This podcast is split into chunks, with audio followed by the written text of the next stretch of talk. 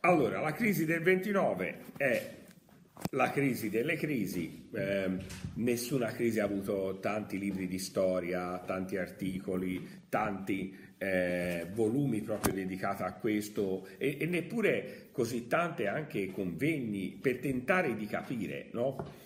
E eh, la cosa dal mio punto di vista drammatica è che la crisi del 29 è una crisi che poi ovviamente col senno di poi è anche facile da capire perché a quel punto te hai, hai chiaro perché è avvenuta e trovi anche un meccanismo di risoluzione. Quello che mi risulta difficile da comprendere è perché eh, non, non, ne abbiamo fatto tesoro. Io non sono così illuso da pensare che la storia è maestra di vita, ma in questo caso è eclatante. Cioè noi stiamo ripercorrendo tutti gli errori che hanno eh, portato alla reazione iniziale alla crisi del 29 e che hanno portato al disastro. No? Eh, questo disastro, eh, provocato dalla crisi del 29, negli Stati Uniti viene risolto da un personaggio di grande capacità di mediazione. Franklin Delano Roosevelt. Franklin Delano Roosevelt è un democratico, è governatore dello Stato di New York, alle elezioni del 32 sfida i repubblicani. I repubblicani che ricetta davano rispetto alla crisi? È questo che genera eh, rabbia perché poi continuano a proporre la stessa ricetta che si è risultata fallimentare che aveva già provocato dei danni ulteriori, perché non, noi stiamo parlando delle elezioni del novembre del 32, poi Roosevelt si insedierà nel gennaio del 33 alla Casa Bianca, ma fra il 29 e il 32 i repubblicani hanno peggiorato la situazione negli Stati Uniti, non l'hanno migliorata. Con che tipo di politica? Austerità. Austerità, pareggio di bilancio, no? diminuzione della spesa sociale, cioè amici ed amiche, al di là dell'idea politica, cioè qui si sta rivedendo lo stesso piano che, portato, che porta l'Europa ad affrontare la crisi del 2008. Austerità, pareggio del bilancio, diminuzione delle spese sociali, no? eh, tentare di diminuire il debito pubblico o addirittura fare del debito pubblico in questo caso anche un'occasione eh, Roosevelt propone una ricetta completamente diversa, che è la ricetta del New Deal.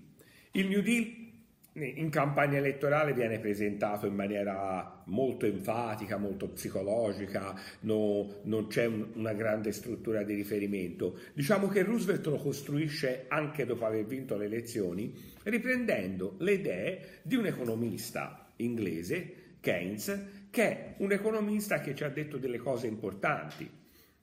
La prima cosa importante che ci ha detto Keynes è questa, che quello che, eh, è avvenuto nel 1919-20 a Parigi non è stato un trattato di pace, ma una dichiarazione di guerra futura. Si poteva avere un po' più di fortuna, sì, poteva, eh, si poteva evitare di imbatterci in Hitler, probabilmente sì, ma avremmo trovato von Papen, Avremmo trovato comunque una, un'azione di quel tipo, perché la, la, Germania era umiliata, era ferita e quindi si rifà all'idea dell'uomo forte.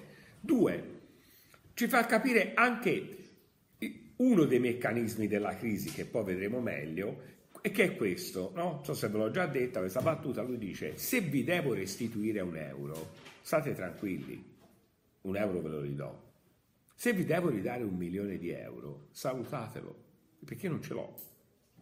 Quindi cos'è successo? Le banche hanno dato dei, eh, dei finanziamenti, dei prestiti a famiglie e imprese, facendo leva sull'idea che la produzione sarebbe aumentata sempre che ci, e che la borsa sarebbe aumentata sempre. Quando arrivano al fatto che, avendo dato troppi soldi, quei soldi non sono più esigibili, la banca va in difficoltà. È chiaro il concetto. E oggi com'è che ci chiedono i prestiti? Hanno fatto tesoro di quella situazione, ma non a vantaggio di tutti, ma a vantaggio di pochi. Oggi il prestito che una grande azienda chiede, la banca non la dà la banca lo, lo trasforma in obbligazioni, è chiaro? Quindi eh, sono io se ho 5.000 euro ad andare a prendere 5.000 euro di obbligazioni Fiat, ci va Luca a prendere altri 10.000 euro, quindi lo diffondo sul territorio. Cosa vuol dire? Che se poi la Fiat non riesce a ridare i soldi, chi li perde quei soldi? Eh, il cittadino, non la banca. Abbiamo visto il caso della banca Etruria, al di là delle vicende politiche che poi ci si costruiscono, è colpa di questo, è colpa di quello. Però noi abbiamo delle obbligazioni che vengono emesse e che hanno una garanzia del capitale, ma attenti, la garanzia del capitale non te la dà la banca, te la dà il soggetto privato. Se il soggetto privato fallisce, te diventi un creditore che farà causa a questo soggetto privato e forse recupererà qualcosa o forse no.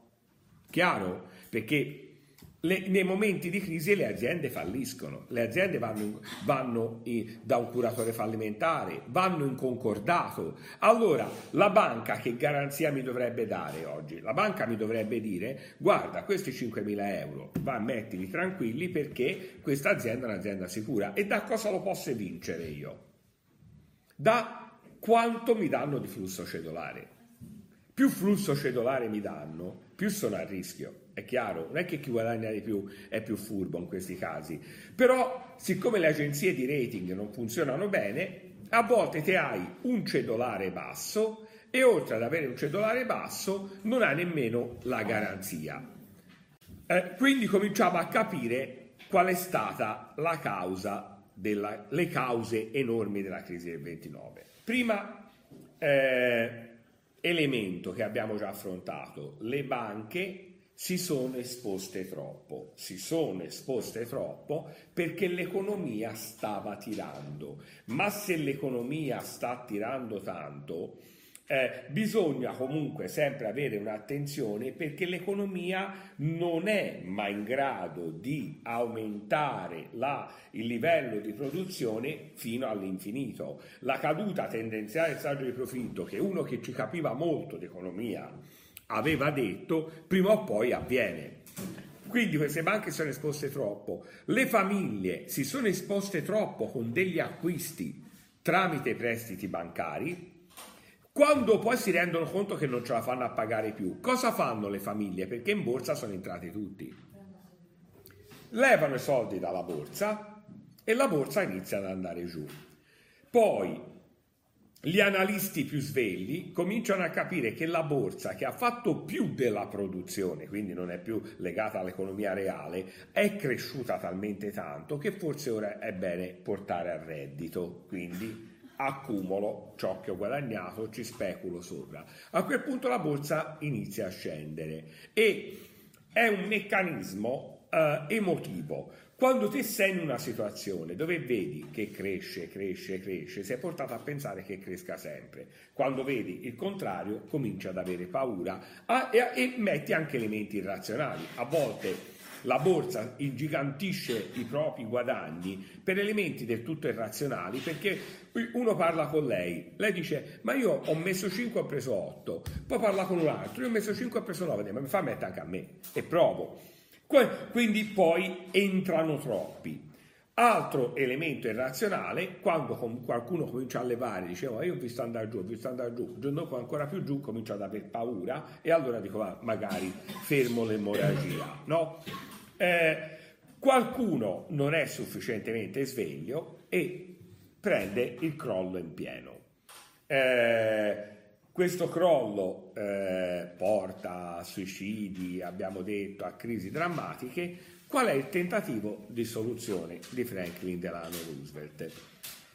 Riprendendo proprio le, il fondamento dell'idea keynesiana, ovvero è questo, nei momenti di difficoltà lo Stato deve investire.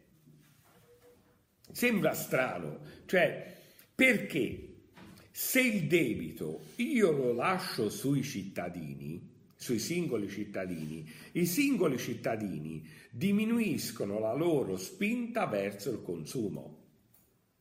È chiaro? E allora scatta un meccanismo per cui tutta l'economia si blocca. Se invece lo Stato si prende il carico maggiore del debito e nel momento di difficoltà crea fiducia investendo in opere pubbliche o altro, si aumenta l'occupazione, prosegue il, il consumo e abbiamo dei rientri di capitale.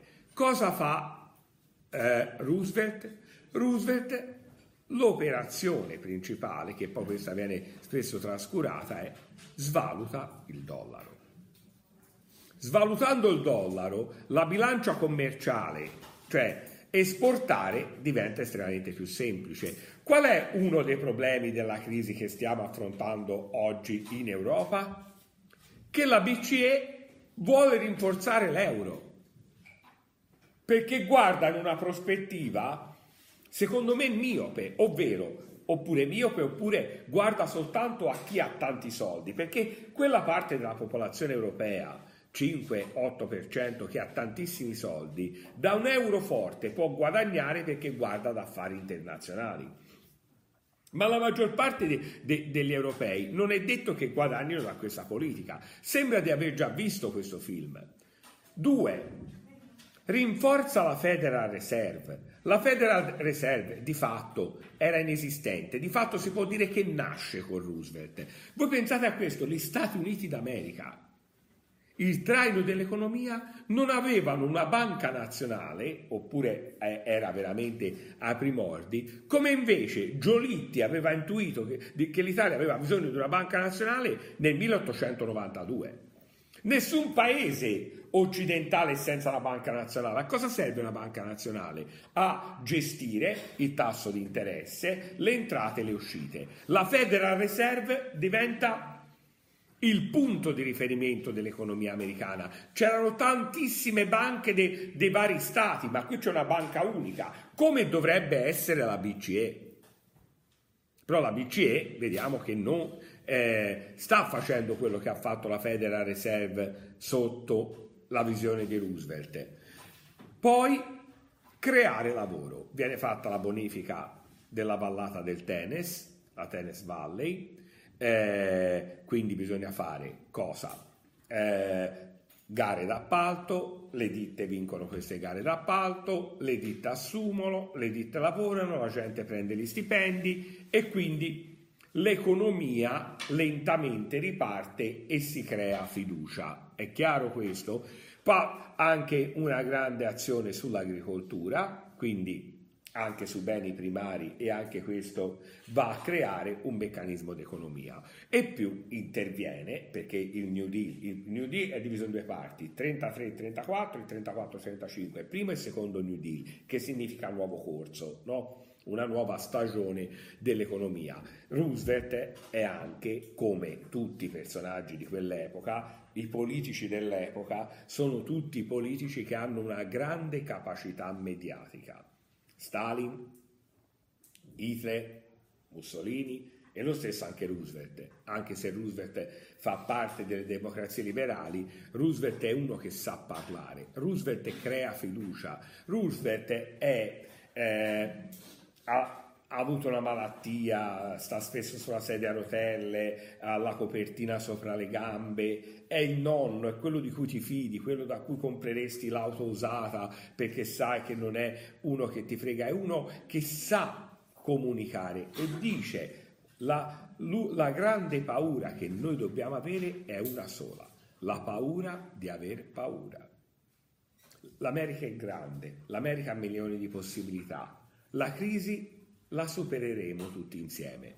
Farà una trasmissione tutti lunedì sera, ascoltatissima alla radio, dal caminetto, no? E poi vengono fatte le foto che vengono messe sulle riviste di lui che è lì dal caminetto della Casa Bianca con la copertina, eh, il camino acceso, mangia le castagne e risponde alle domande in diretta dei cittadini americani. Ora sarebbe una cosa piuttosto, cioè Twitter, cosa, Renzi, ognuno contatta, però è, mm, eh, lì era davvero una grande novità. Quindi il cittadino si sente ascoltato, in realtà poi, eh, e lui la, la, la, faceva in uno studio radiofonico, non era davanti al caminetto, eccetera, però l'immagine che passava era questa, no? quindi di un presidente molto vicino agli americani, tant'è che su Roosevelt non ci sono chiacchiere, non ci sono relazioni, ma Roosevelt poi non era che era così innocente. Roosevelt aveva eh, amanti, eccetera, però Roosevelt aveva distinto proprio la vita pubblica dalla vita privata, no? E quindi si presenta sempre con la moglie, la first lady, e riesce a dare un'immagine positiva. Quindi, oltre all'azione economica keynesiana che c'è, c'è anche una grandissima azione psicologica. Chi rema contro Roosevelt? La Corte Suprema. Perché la Corte Suprema, che sapete dura in carica nove anni, Roosevelt inizialmente l'ha ereditata dal Partito Repubblicano, quindi è una Corte Suprema che li rema contro. Ma poi Roosevelt riesce a cambiarla e nel 1934-1935 il secondo New Deal è ancora una spinta molto più forte rispetto al primo, perché nel secondo New Deal, grazie anche dall'aver portato i sindacati dalla, dalla, propria parte, la Corte Suprema dalla propria parte, riesce a fare quell'operazione che è fordista, quindi riprende elementi del fordismo, ovvero l'aumento dei salari, che sembrava impossibile. E quindi l'economia americana riparte con queste due operazioni. Primo New Deal, secondo New Deal, primo New Deal, grandi opere pubbliche, secondo New Deal, aumento dei salari e rilancio del consumo, svalutazione del dollaro, rafforzamento della banca centrale, tutte quelle cose che oggi in Europa non si fanno. E qual è il dramma? Che negli Stati Uniti hanno potuto decidere chi eh, democraticamente chi doveva tentare di risolvere la crisi. Qual è uno dei drammi europei? Che te in Italia voti, in Germania voti, in Francia voti, in Inghilterra voti, ma l'Europa si è presa uno spazio sovrademocratico. Cioè eh, le elezioni europee non vanno poi a costruire davvero le azioni economiche della BCE. Quindi questo, l'Europa è importante, l'Europa da salvaguardare, ma è un qualcosa sul quale riflettere perché determinati errori che hanno portato al disastro e poi solo col forte intervento dello Stato dell'economia, soltanto con la creazione di un welfare state molto forte, Riprendendo l'Inghilterra, Roosevelt lancia il welfare state. welfare state vuol dire che lo stato del benessere, il cittadino è seguito dalla culla alla tomba. Chiaro cosa vuol dire dalla culla alla tomba? È uno stato che ha anche degli elementi assistenziali. Nasco eh, non ho una famiglia che mi può proteggere, lo Stato interviene e mi crea dei servizi. Eh, mi nasce un figliolo, o degli, l'asilo nido a, a, costi non, oggi l'asilo nido è una cosa da sponsorizzazione, cioè eh, pagano meno gli sponsor dei, dei, dei, genitori in alcune zone d'Italia. Eh, asilo nido garantito, scuola materna garantita, istruzione pubblica, sanità pubblica, guardate, poi in America non è che viene fatto tutto questo, viene fatto secondo i parametri americani, non c'era nulla, e quindi qualcosa viene fatto e dà garanzie in maniera tale che se io mi sento garantito, no? se io dico a 67 anni, speriamo un aumento nell'altro, mi mandano in pensione, no? perché anche triste per voi. Cioè, pensate se voi fate un figliolo, dice che c'hai di, di filosofia amore? Giannini, Giannini, una volta, cioè quello lì che si arrabbia, pelato, cioè, ma, no, ma basta, no? Eh, anche basta, cioè, ci, ci sono fasi, però con una pensione adeguata, dove io posso mangiarmi il mio maritozzo, il fratino, il caffè, leggere la gazzetta, se mi avanza due soldi, compro anche le seme e il semaio guadagna. Se invece io creo un meccanismo dove tutti hanno paura di spendere, tutti vogliono risparmiare, anche chi ha, perché comunque c'è un grigiore, c'è una paura, c'è la crisi, c'è la catastrofe, a quel punto non, non, non se ne esce. Tenete conto di una cosa, che nel 1936 no, l'economia americana non aveva ancora ripreso i parametri del 28. Eh. Cioè, quindi il New Deal, che e io sono uno di quelli che ci crede, che noi vendiamo come grande soluzione, in realtà è una soluzione lenta, ma cos'è che va premiato di Roosevelt? La lungimiranza. La lungi... Cioè, lui ti ha rimesso in un percorso eh, virtuoso ele unendo elementi del capitalismo e delle socialdemocrazie. Eh, qualcuno dice Roosevelt ha rovinato la possibilità della rivoluzione socialista, perché in quel momento se la crisi non veniva risolta saremmo andati tutti sul socialismo, futura umanità, eccetera. Dall'altra Qualcuno dice Roosevelt ha rovinato il capitalismo perché il capitalismo che si basa sulla concorrenza, sul non intervento dello Stato, finisce con questa azione del forte intervento dello Stato nell'economia. Però Roosevelt ha fatto una grande mediazione, una grande operazione di mediazione. Dica, cosa succede? Che dal 1936 l'azione del New Deal risulta eh, molto meno potente perché Roosevelt eh, con molta moderazione perché bisogna stare attenti, cioè gli americani hanno colpito già i democratici per la prima guerra mondiale, Roosevelt capisce che si sta andando verso la guerra e sa che gli Stati Uniti dovranno intervenire, però convincere l'opinione pubblica a riandare a perdere le, dei, delle giovani vite americane per quello che accade in Europa non è così facile, però investe nel riarmo eh, aumentano le spese eh, per l'organizzazione bellica e quindi un po' di freno all'economia c'è, anche se poi l'industria delle armi purtroppo è anche una grande industria economica. Roosevelt eh, eh, non, non, c'è da, da, definirlo oggi perché lo rincontreremo anche nella seconda guerra mondiale, però è stato veramente un presidente americano atipico, il presidente dei presidenti, perché lui è stato eletto per la prima volta nel 1932 ha avuto una riconferma schiacciante nel 1936 e nel 1940 ha fatto una cosa che nessuno aveva mai fatto. Perché?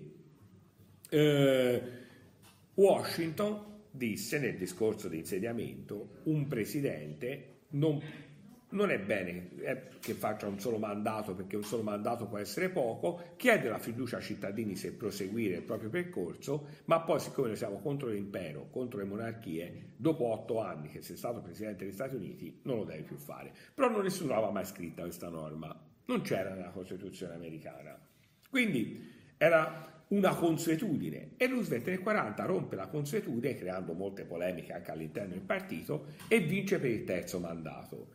Nel 1944, essendo in piena guerra, sono tutti che chiedono a Roosevelt di ricandidarsi e quindi lui sarà eletto per quattro mandati, poi nel quarto mandato, nel 1945 muore. No? Nel 1951, proprio per evitare che rinasca una figura preponderante assoluta come quella di Roosevelt, eh, il Congresso ha messo la norma in Costituzione per cui è proprio espressamente vietato eh, presentarsi al terzo mandato. Io credo Mm, però eh, potrei sbagliarmi anche non consecutivo, perché per esempio per i sindaci il sindaco può fare due mandati, poi il terzo mandato non si ricandida, ma quattro anni dopo può ricandidarsi, è chiaro, basta interrompere. Io penso che negli Stati Uniti invece sia Clinton, Obama, ormai sono a giro a fare conferenze circensi, guadagnano, fanno beneficenza e non possono più tornare ad essere presidenti degli, Stati Uniti.